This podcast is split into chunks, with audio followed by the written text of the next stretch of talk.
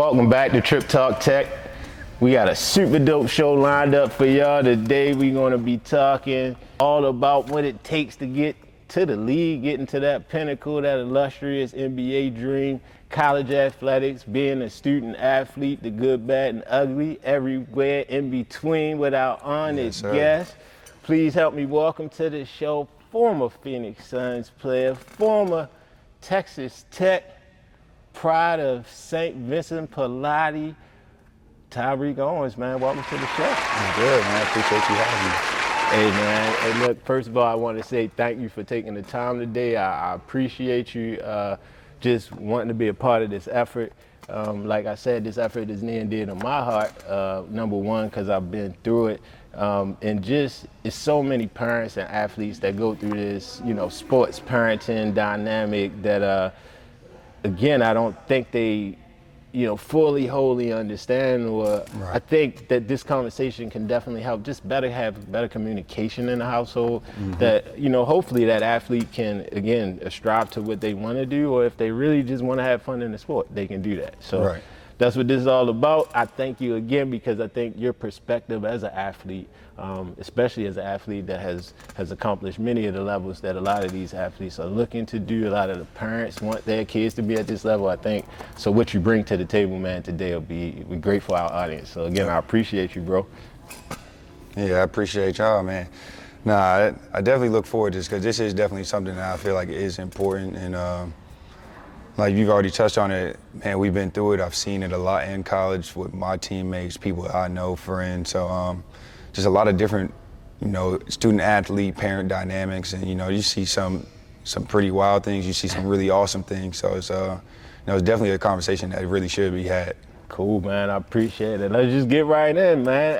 I, I think, you know, when I obviously I know you, I look at you, I see greatness, but I think also from a, a, kid standpoint or youth standpoint, you know, everybody dreams about getting to the league, right? You know, you know, outside looking in, it seems like the coolest thing in the world, right? I, I want to get Right. there. It, I gotta get there, you know, or even let's say, you know, pro level is way, way out there, which you were able to touch. Uh, but even just Division One athletics or just college athletics in general, you know. But the question for for you is, you know, along that journey, right?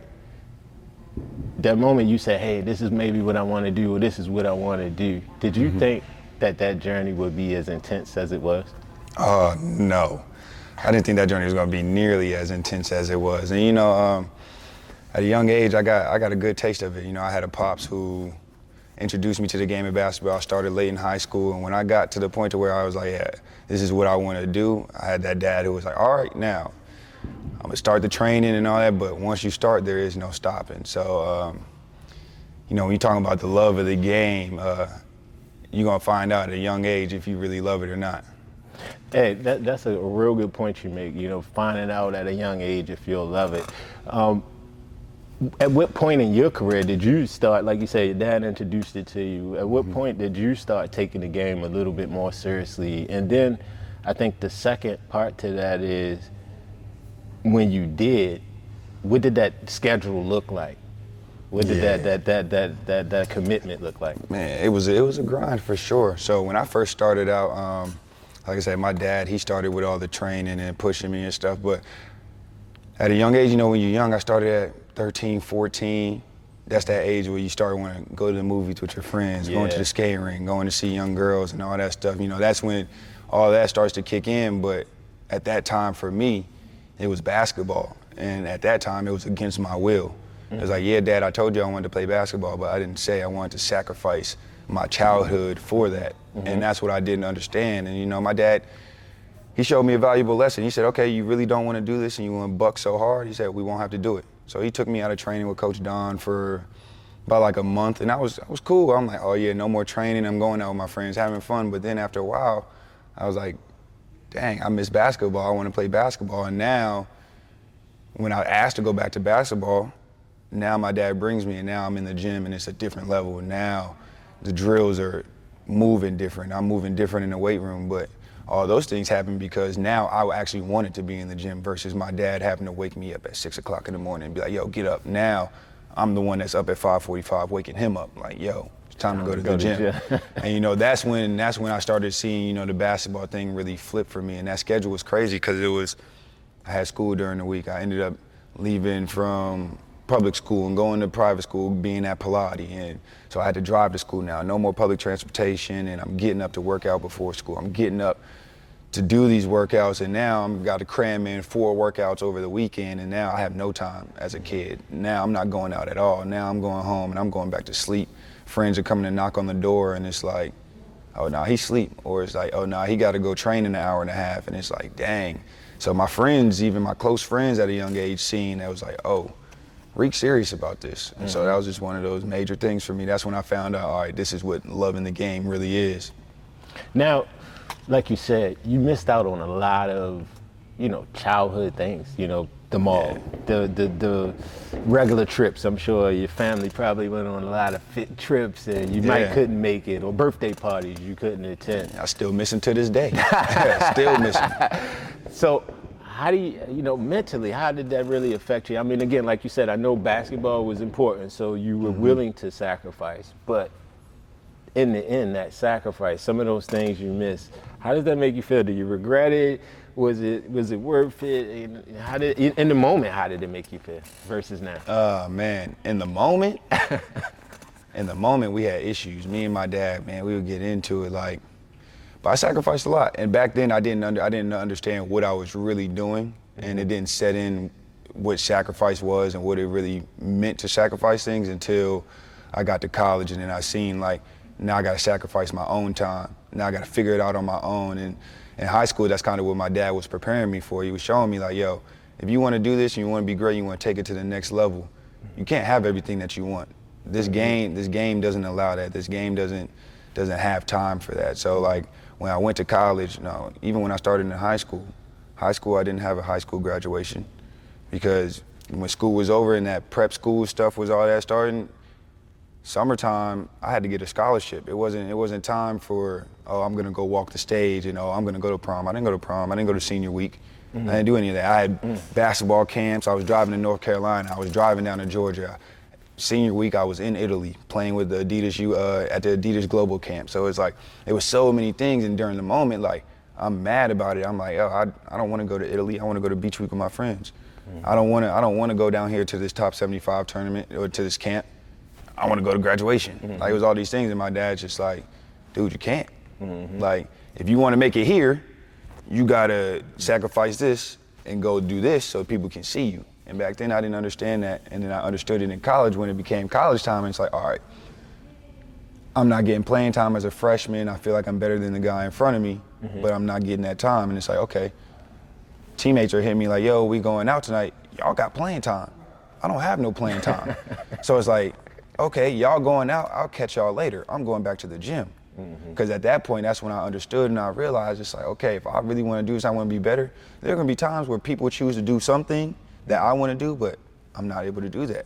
Basketball doesn't allow me to do that, but I had that foundation set by my dad as a young bull. So I knew when I got to college that I'm gonna have to sacrifice a lot of things. I knew time management was gonna be a struggle. I knew, all right, with class and study hall and all that stuff, mm-hmm. there's gonna be times I had to pick basketball over life. I had to pick basketball over being young and seeing girls. I had to pick basketball over being young and going to meet people in college and all that. No, I had to spend time in the gym. Mm-hmm. That was my life at the time. That was my job. That was what I was in school for. Like people go to school for to get their education. I was there for that.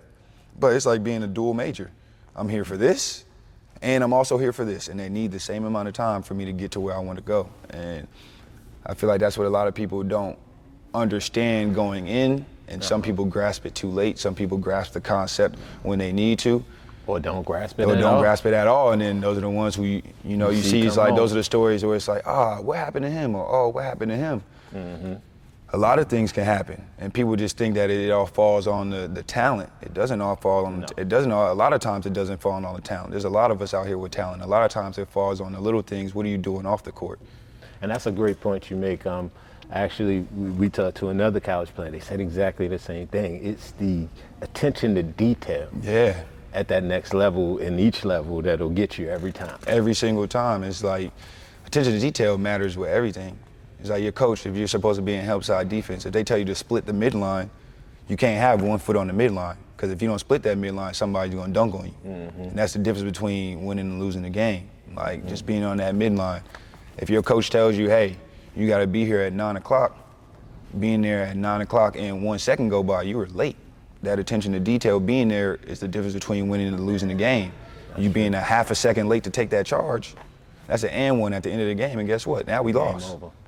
Yep. So, you know, it's just the little things, the attention to detail. I tell people all the time, to be at that level, the small things matter more. If they're if they're looking at you, they know you have the talent. It's the little things. Like what what are you gonna do to elevate yourself outside of just being a good basketball? See, that's a, a great point you made, uh, and I want to put emphasis on it. If they're paying attention to you, you have the talent to get there. you have the talent. At that point, you need to start looking at the small things to get through because, yeah, you have their attention, but now is are you the right person for the job? Right. And I had a, I've had a coach tell me before, uh, this is a major thing for me, and this is where I kind of learned, like, okay, off the court life, little things, attention to detail. He said, I see you guys four or five hours out of the day. It's easy for you guys to show me who you are when I'm around you. You know I'm looking. But he said, if I was to go undercover and follow you for 48 hours, and it was 24 hour surveillance, he was like, that's when I'm gonna see who you really are. When I'm not here, what are you doing? Mm-hmm. When nobody's looking, are you getting your work done? Are you treating your body right? Are you fueling your body right? Are you getting the proper amount of sleep? Are you getting all these things that you need to get done on your own? Mm-hmm. When when I'm not here, or somebody's not looking at you. And when he said that to me, that really hit me because it's like, man, we do all these things, and you know, you have guys who say, "Oh, I'm this, I'm this, I'm this," but I never see you in the gym. Yeah. You say you, you do all these things, or you're this kind of But person, you don't but add up. Like people can say, "Oh, I'm an honest person," but if you're confronted on all these different things and it's, it's showing that okay, not being honest, not being honest, I can't say you're an honest person. If I if I'm gonna say you're a hard worker, You if I go to the gym ten times, I gotta see you at least seven. Yeah. For me to be like, oh, all right, you know, he really be in here. So it's just one of those things where it's like consistency, building, building the reps, building your consistent basis of life, on and off the court. A lot of people don't understand like It's all related. it all goes hand in hand. They don't get it. Look, man, you had a great amount of schools recruiting you, you know, out of St. Vincent Pallotti, and, and like you said, you went prep. Um, so I understand that re- recruiting process probably was up and down, right? You know, some periods when, you know, people are on you every single day, morning, noon, and night, texts, phone calls, whatever, and then they get a target, and then you never hear from these guys again, right? Right.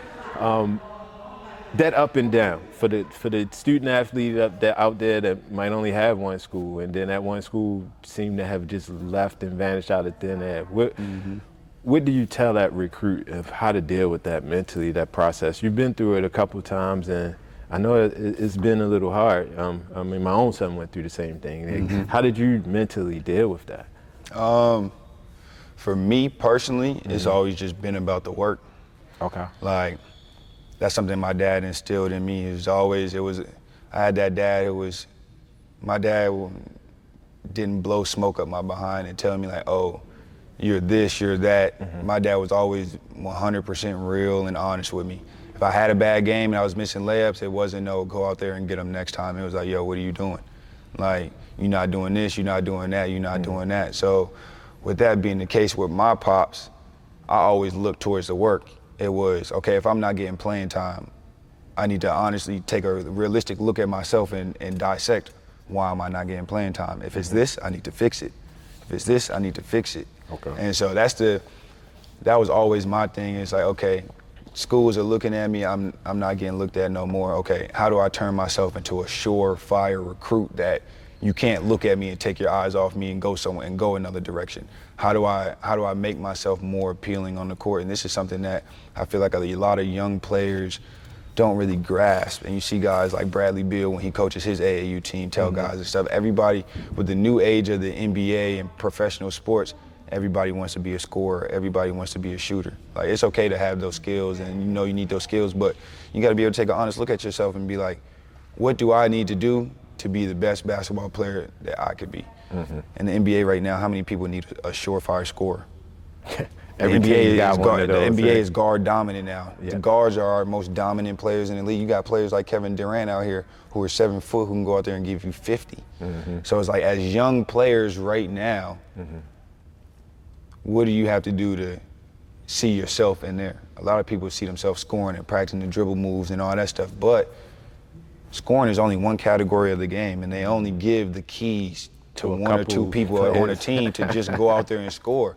You see guys who are out there who are superstars in the NBA. Prime example, look at Khris Middleton. Yeah. Khris Middleton's an all-star.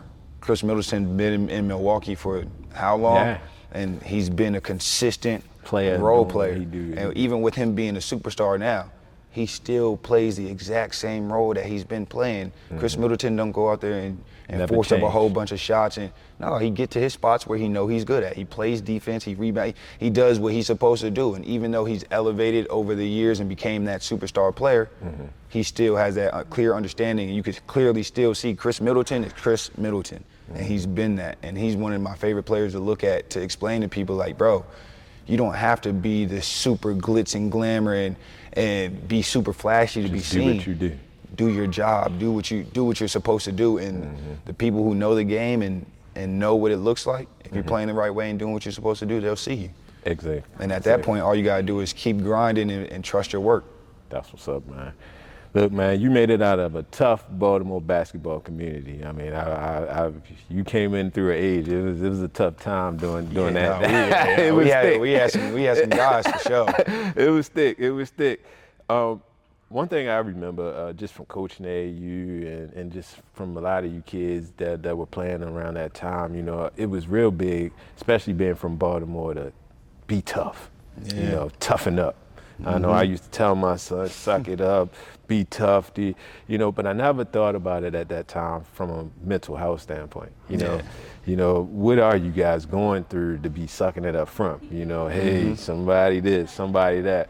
You know, constantly hearing that, and again, I know that's kind of like an over masculine thing, right? You Yeah. know, just men don't cry and all of this other stuff. You know, but being that kid that kept hearing that type of, you know, talk coming up and through that environment, you know, looking at it then and looking at it now, obviously, I'm sure it helped you to who you are now. But you know, can you kind of describe that feeling back then? When you know, is it people listening to me? Just shut up and go. Like, how did that man. feel? That's a tough that's a tough road to navigate because I mean if you being if you being a hundred percent honest, like back then we tell guys toughen up. Mm-hmm. But in today's game, you're not telling nobody to toughen up really because it's not as physical as it was. So it's it's a little bit different now than what it was then. But like, yeah, it was hard back then when people always telling you to to toughen up and suck it up and go through it. Because it's like, as a kid, it's like, bro, I I don't really understand what you really mean because I haven't been through enough to understand what it or see or know what it looks like mm-hmm. to suck it up and keep it moving. Mm-hmm. So that's the learning curve, and we trying to learn how to suck it up and how to keep it moving while it's all this fierce competition out here, and you gotta. It's like you gotta compartmentalize. You got to you got to put the feelings up here, and mm-hmm. then you got to bring the aggression to come play, and then you got to try to figure out how to keep it all balanced while you're on the court. But I think honestly, I keep I'm gonna keep saying it, but I mean my pops, Okay. like my pops was the main like when that mental when that mental breakdowns came. Like I said, he was always he was always honest with me, mm-hmm. and so I didn't have any, you know, false really like false like identities with myself of who I was as a player. Gotcha. So it was like for me, honesty was the best. every, everybody coming through and saying toughen up, it was like, okay, well, my pop, my pop, my pop's not telling me, my pop's not telling me that I need to toughen up. He's going, he's telling, telling me, uh, yo, you need to do this and do this. So it's like, I know I'm tough enough now. It's like, my pops is the one telling me I'm tough enough to go through here and do this. My pops is the one telling me like, yo, and that's the one who's walking me through the stages. He's the one who was pushing me through when I hated get the game of basketball, and I hated getting getting up and doing the workouts and stuff. And he was the one pushing me. And then I seen the breakthrough, like, all right, nah, you really can do this. So if he's a, he, if he's the one standing next to me saying like, yo, you're tough enough to get through this. You're tough. You're already tough enough to do it. Mm-hmm. There's no reason why I feel like I can't go out there and hoop. And that's the, and I think that's probably one of the biggest things. Like when people say out there, oh, go be tougher, go be this, go be that. Oh, you need to be able to shoot the ball. Oh, you need to be able to dribble the ball. Okay, that might be true. I might be able to need to be able to do that better. I might be able to need to be a little bit tougher, but ultimately, that's not what that's not where the game is won or lost. Gotcha. Good. Ultimately, the game is won and lost in the details of the game. People have been telling me I'm too small, I'm too skinny my entire career. Oh, he needs to put on weight until you throw that ball in the air and then can't no, nobody stop me. Can't nobody get to the rim. like, I've heard my entire career, like, oh, he's too skinny, he's skinny, he's skinny. Okay, it's fine that I'm skinny, but every year I'm top 10 in the country in blocks. Every year you got a game plan for me being down there in the paint, and your big man can't just post me up. Mm-hmm. So every year is, oh, he's too skinny, he's too this, but every year you got a game plan for how to stop me. So it's one of those things where it's like, the outside noise is going to say whatever they want to say. People are going to say whatever they want to say. People are going to perceive and put their perceptions on you. But mm-hmm. ultimately, you got to stand tall and stand ten toes on your reality and what you believe in it Man, and where a- you see yourself. Not to cut, cut you off, but I, I want to make point that point you just made. You know, people will throw their perceptions on you. you All know, the time. thing- the things they can't do or they can't see that could be done within you, they want to project that. And I think that was a great point because a lot of times that happens. And to your point, I think shame on us as adults sometimes. I think us as adults, we put our limitations on youth. Mm-hmm. And it's like, because I couldn't do it, don't mean Tariq can't do it or can't do it. So that, that's a great point that, that, that I know will help a lot of people out Yeah, there. man, you can't you can't you can't fall into that. People people are gonna do that all the time. They're gonna do that, but like my pops, he he went the basketball route. He had you know got an open invite to the Spurs at 18, coming out of New York when they weren't even giving people open invites like that as high school players coming out like that, and he turned it down, ended up getting hurt and all that stuff. But for me and him, it was never a oh he can't do this, he can't do this. It was always I'm gonna, I'm gonna push you as far as far as I can push you, and then we're gonna see what you can do. And my, I fell on my face a couple times. I fell on my face in college, and my pops was right there, and he could have said something, and he could have tried to stop me, but all that's doing is him putting his limitations on me. All right, cool, dude, you're gonna fall. You're gonna have to fall. It's about how and I'm many a- and I'm gonna be here to help up. you get back up. But we tell kids, tell kids all the time when you looking at babies and stuff. Oh well, he gonna have to learn on his own. He gonna have to fall and find out. You can tell the baby all the time, like, stop touching that fire. Don't touch that. It's hot. It's hot. It's hot. Well, until he feel that heat for himself, he's not gonna keep reaching over there because he don't know what it feel like.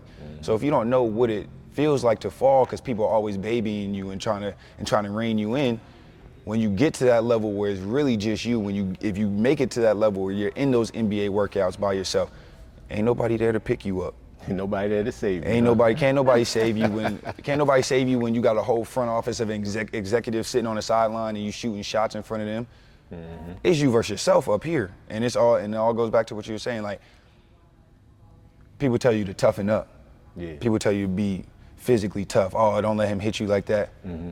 Okay, that's one kind of toughness. But what kind of toughness you got when all eyes is on you and it's just you by yourself and it's only one ball bouncing in the gym? Exactly. Now, what type of toughness do you have when you miss four shots in a row, but Can you you know your job back? is on the line? So how do you fight back from that? Mm. How do you come down and you miss a wide open dunk in a workout with nobody in teams and looking at you look over the sideline and now nobody's paying attention to the court? How do you keep your focus and are you mentally tough enough to sit there and fight through that and be confident enough to be like, nah, I do this. This is mm-hmm. what I do. Because I've, I've had that workout where execs were in there and I'm shooting and they're not looking and then I let it get and creep into my mind and then I end up having a terrible workout. Mm-hmm. And then I'm looking at it and I'm like, yeah, I'm telling everybody that my workout was terrible, workout was terrible, workout was terrible. But then the team is still calling after the workout like, hey, They we know. like them. So it's like, and it all goes back to what I was saying before. You got to trust your work. Mm-hmm. Like at that point in time, in that exact moment, I wasn't trusting my work.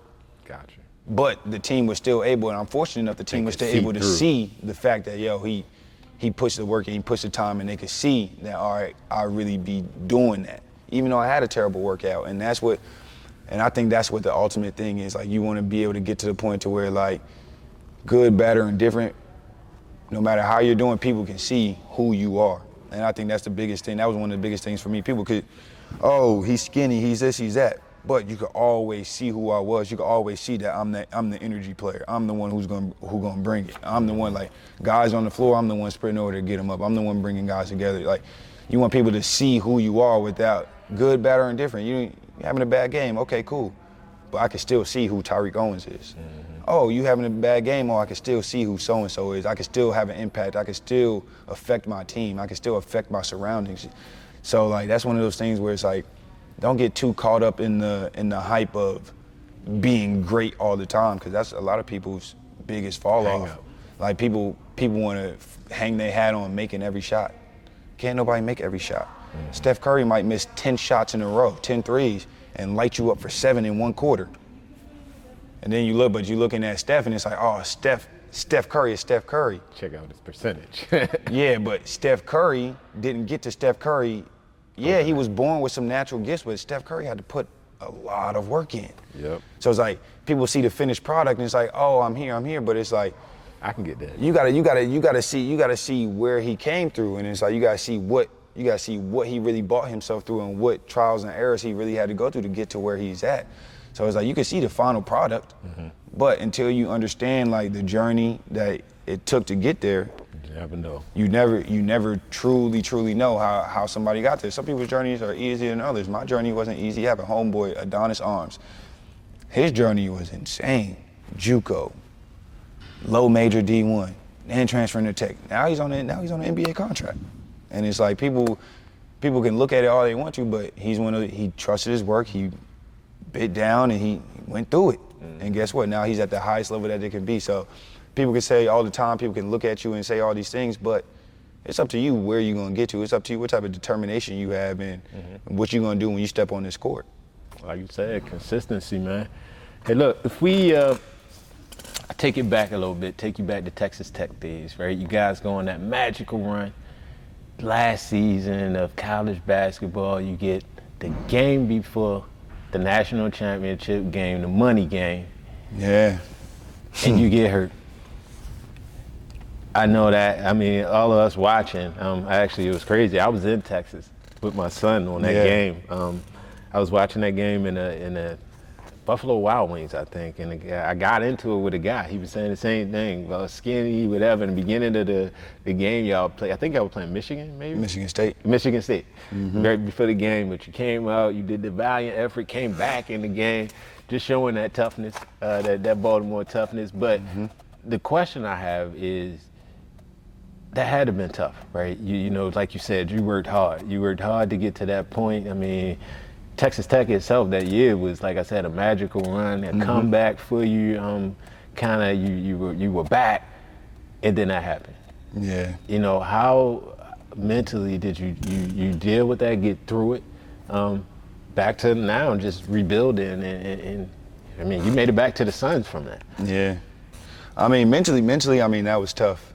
You know, last game, before that, I'd never been to the NCAA tournament. So to get there and get to that point and then be in the Final Four and then I was having a hell of a game too. And it was like, I was going crazy and it was like everything for me was just flowing. It was, and it felt so right. It's just like, yo, you've been putting in all this time and you know all the seasons before all the trials and tribulations the ups and downs and it's like yo you finally made it here and when you made it like you made the most of it and then boom go down right before you know it's time to really really get a chance for those rings it was just like it was like man what am i like while i was laying there on the floor the first thing that came to my mind was like no not now and it's like bro why me like the whole journey that I've had, you know, from high school and all that. So I was literally laying on the floor, asked coaches walking on, this is what I'm thinking on the floor. And I'm like, yo, why me? Why?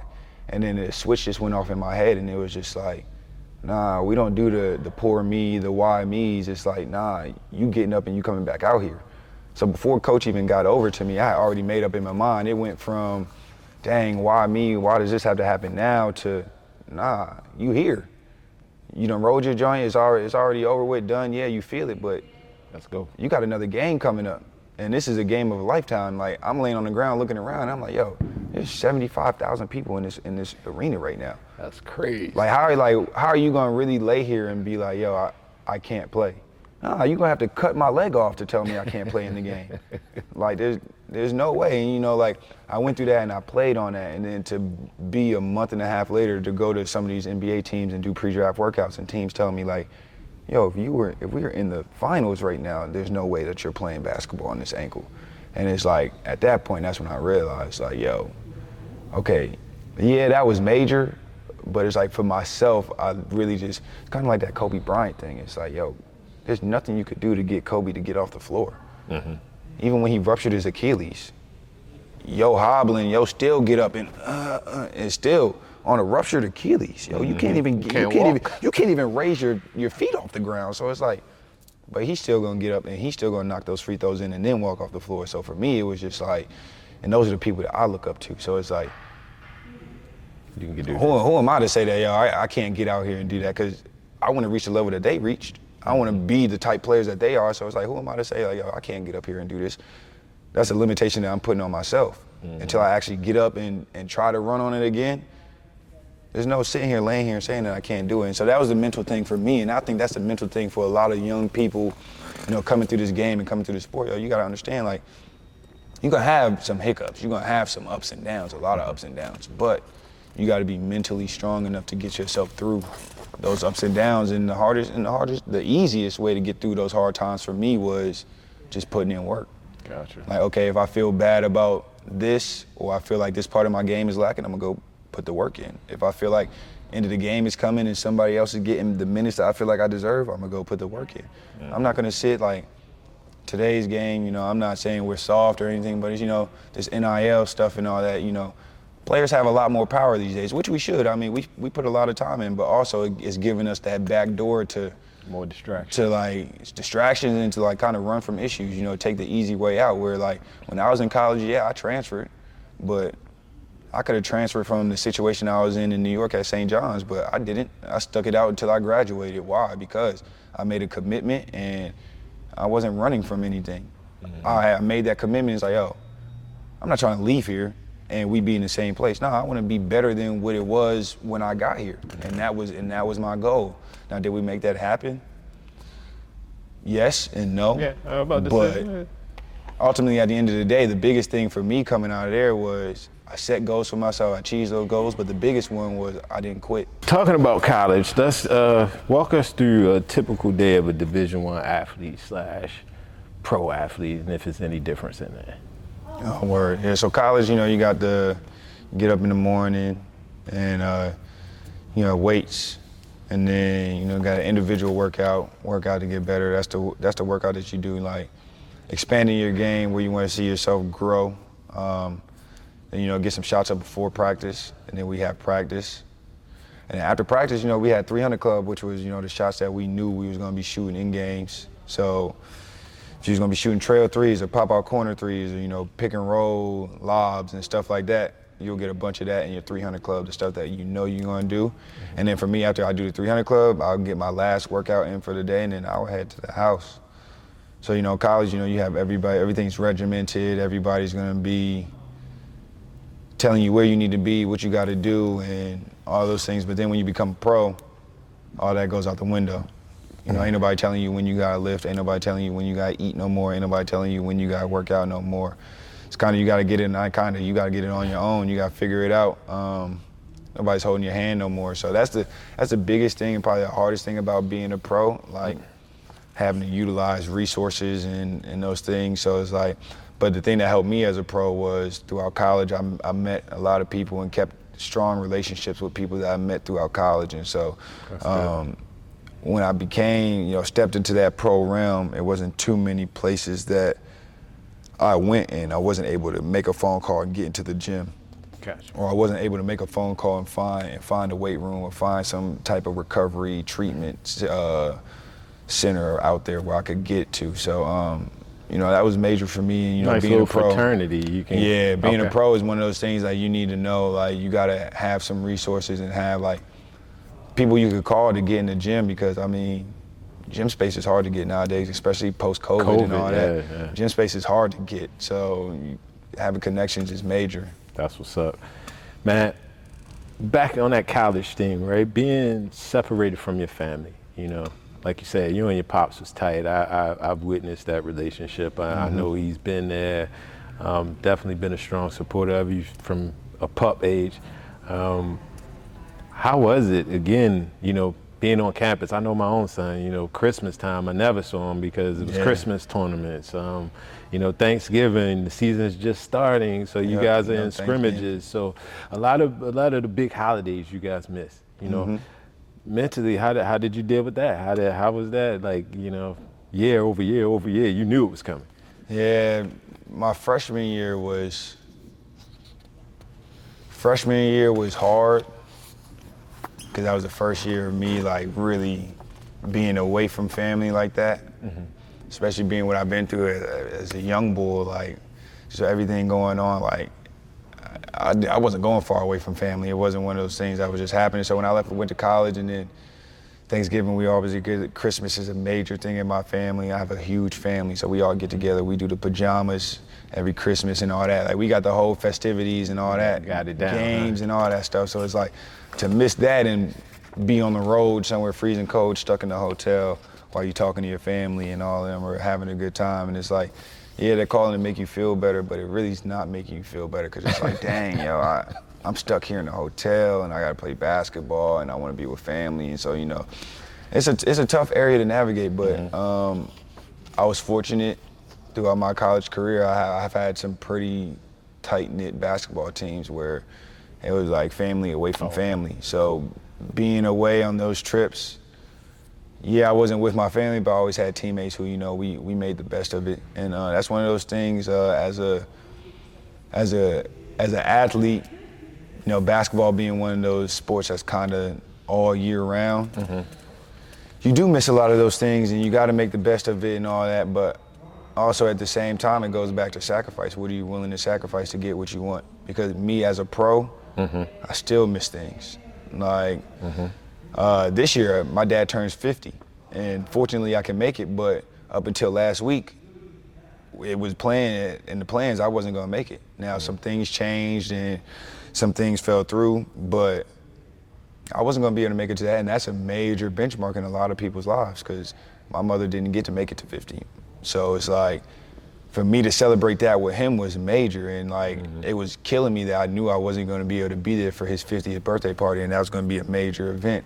Mm-hmm. So I'm glad that things shook out now that I can be there, but that's one of those things that uh, as athletes you got you kind of got to prepare yourself for because it's, it's not going to change and uh, it's not going to change. It's not. At, at, the end of the day, I, I think that's one that will never change and and again, you you have to be prepared yeah, that's one of those. That's one of those coming. things. Like people always harp about toughness. That's that's one of those. Like basketball. Basketball is basketball is one of those sports. Honestly, football, all the sports. Like, yeah, physical toughness is important, but your mental toughness is going to take you so much farther. Texas Tech, Chris Beard, his motto was four to one. Four is the mental as to one is the physical. You gotta be four times more mentally tough than you are physically tough. Just 80%. to be able to just to be able to lace up your shoes and walk on the court. Eighty percent. That's crazy. Look, Tariq, I know as a parent, you know, if I'm being 100% transparent, I tried to control my emotions, um, you know, and, and keep them balanced in wins and losses, mm-hmm. right? And wins and losses uh, if I'm being honest, probably didn't mean as much as my kid's performance being what I know it could have been. Right. Versus, uh, not today, son. I'm like you. I was never that. I mean, like your dad. I was never that parent that was going to sell the rose-colored glasses when I, I mm-hmm. saw, uh-uh, not today. Yeah. You know, but in that, I tried to, in my mind, really keep that balance. Like, all right, you might not play like whatever today, or you might have played this great today, but I tried this, you know, who I was, mm-hmm. try to keep it across the board. Right. Now, if you talk to my son, it, it, didn't come out like that, and I, oh I just, yeah, for sure. I just, I just, I just wonder, you know, again, and, and this is no knock against your dad, but you know, was he able to keep that balance? And, and if not, do you do you understand kind of again emotions he might have been going through yeah. out of your protection. Yeah, so was he able to keep that balance? No.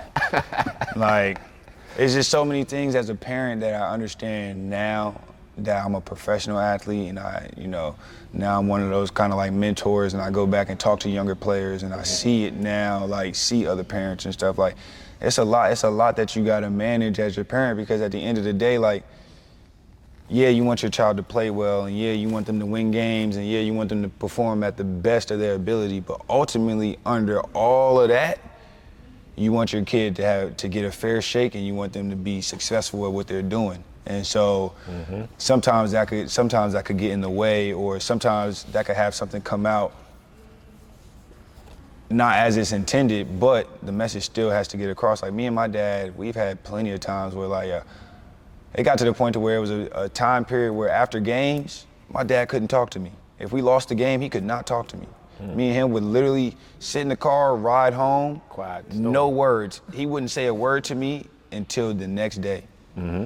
And that's when we talk. That's when we can have a full blown conversation because like me and him would literally go at it because my dad wasn't my dad wasn't necessarily the best at, you know, sugarcoating it and mm-hmm. telling me like in a way where it's gonna be like, nah, you was on BS, so I'm gonna tell you you was on BS. And it's like, That's difficult in that time moment, just because you know probably I play like BS. Yeah, I know myself, and I done already heard it from coach, and I done already heard it from so many people. So for me to have to get in the car and hear it from you, it's like, dude, I don't want to hear that. I don't want to hear it no more. I'm tired of hearing it. I want to go home and I want to sleep it off, and all. That. But as a parent, he wants to tell me because at the end of the day, He don't want you to lose this message. he don't want me to lose it and he's also putting time and energy. It's not just my time, it's just my energy being in it. And that's what guys got like. That's a good point. That's what a lot of kids don't really understand because That's we don't have point. like we haven't been through it to grasp the concept that like, yo, yeah, I gotta go play in the tournament.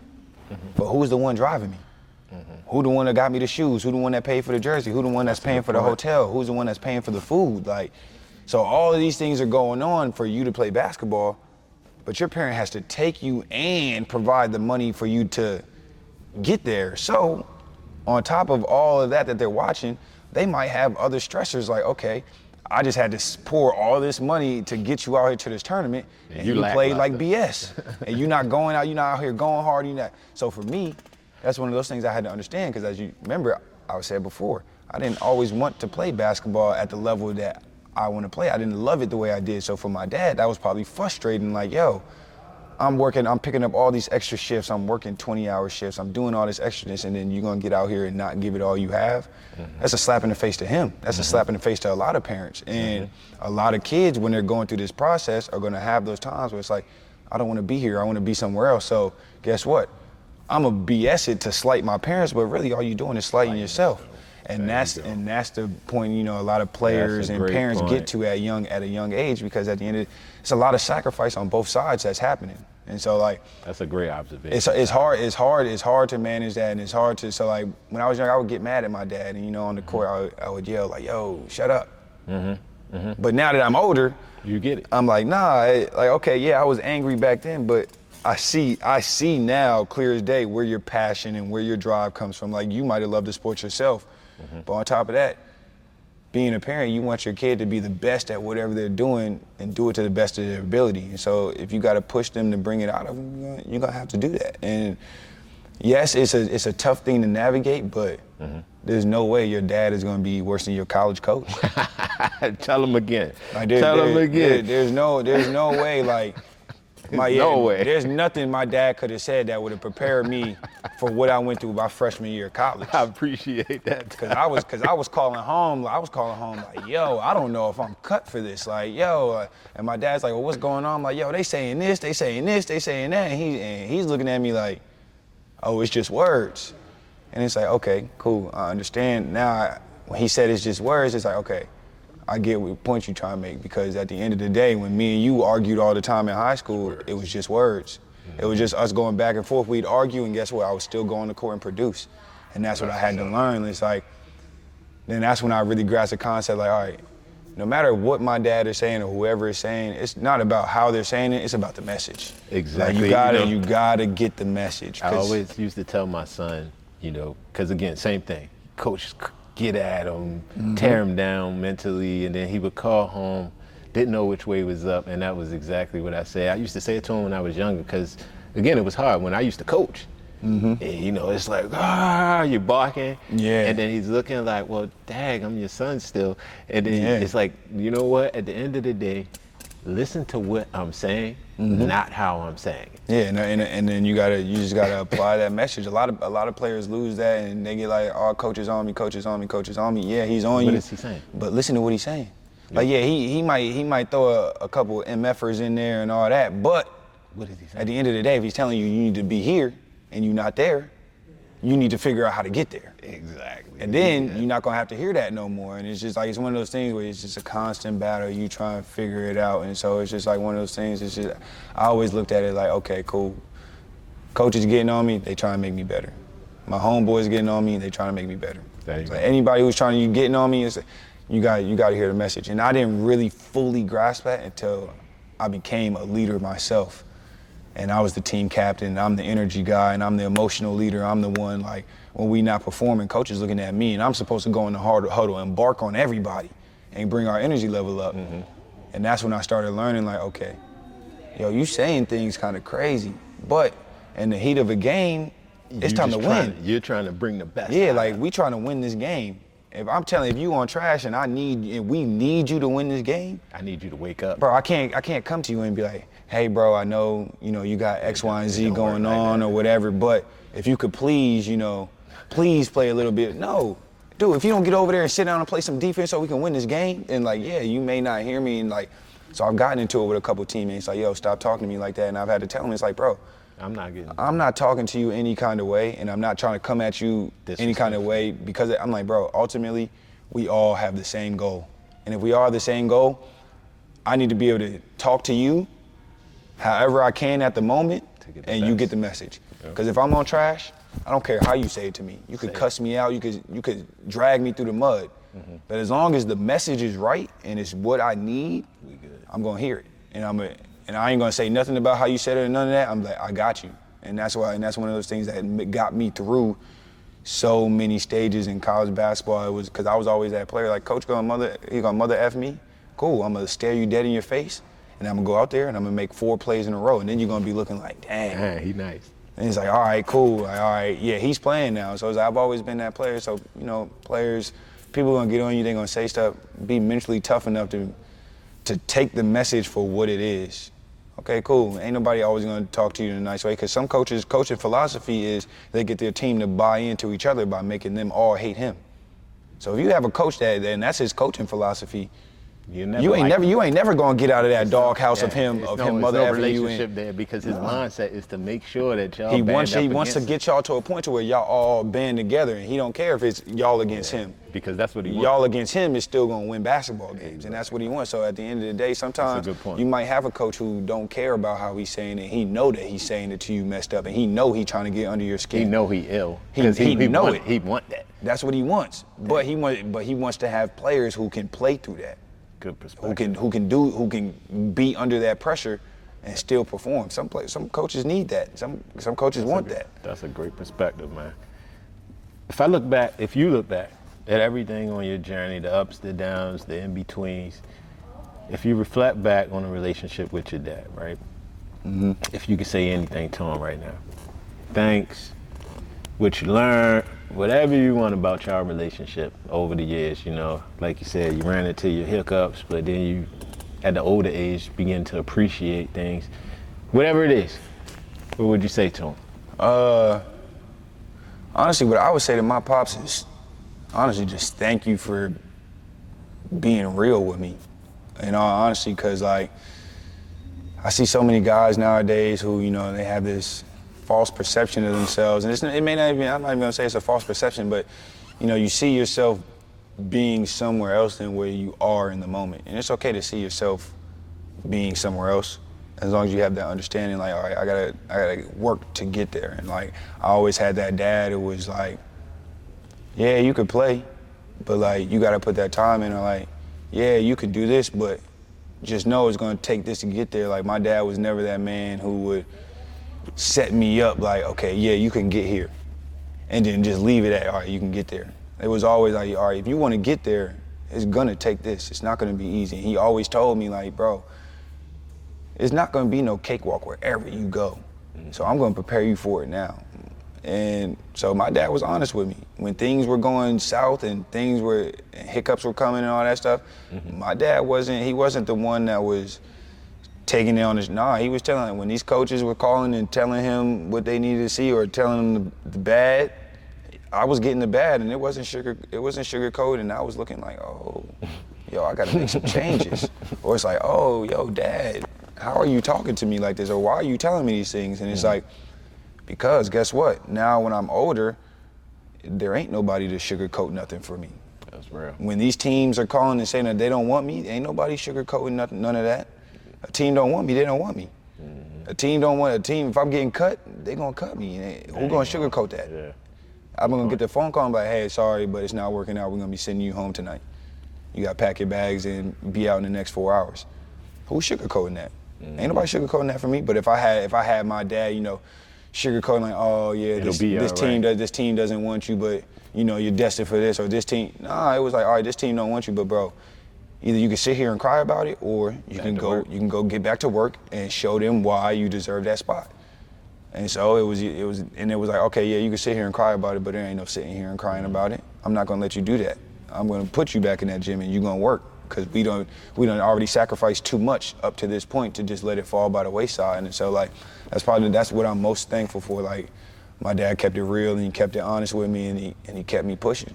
And that's how come I'm able to keep it so real with myself now. And so like, parents coming up with your kids, you know, I would advise being honest, be honest with your kids. Sometimes like sometimes you're gonna have things to say to them and you know that it's going it's not gonna sit well with them or you know it might it might tear them down a little bit but there's nothing wrong with tearing them down and, and, rebuilding them back up because ultimately me and my dad went through a lot of that and by the time i got to college there was no coach who could tear me down because at the end of the day what are you going to tell me that my dad hasn't already told me a lot of people's biggest thing is like oh you telling me to do this my parent doesn't even tell me to do this or you want to do this my dad doesn't even tell me to do this well mm-hmm you saying stuff to me that my dad's already said. And I had to get over it with him. And he, if, if my dad done said it to me and it, it done made me cry and had me in my feelings and all that, it ain't no way some random man or some coach who I've known for two years is about to say something to me along Kill the same lines of my dad and it's gonna make me feel the same. Nah, it's not. That's what's up. It's, it's low key gonna make me even madder. Like, yo, you not my pop, so why you think you could talk to you me? You can like talk this? to me like that. You feel me? So it's like that's just one of those things. It's like honesty is probably the best thing to help prepare your kids for college because once they get there, it is nobody who's no going to be. Huh? Nope.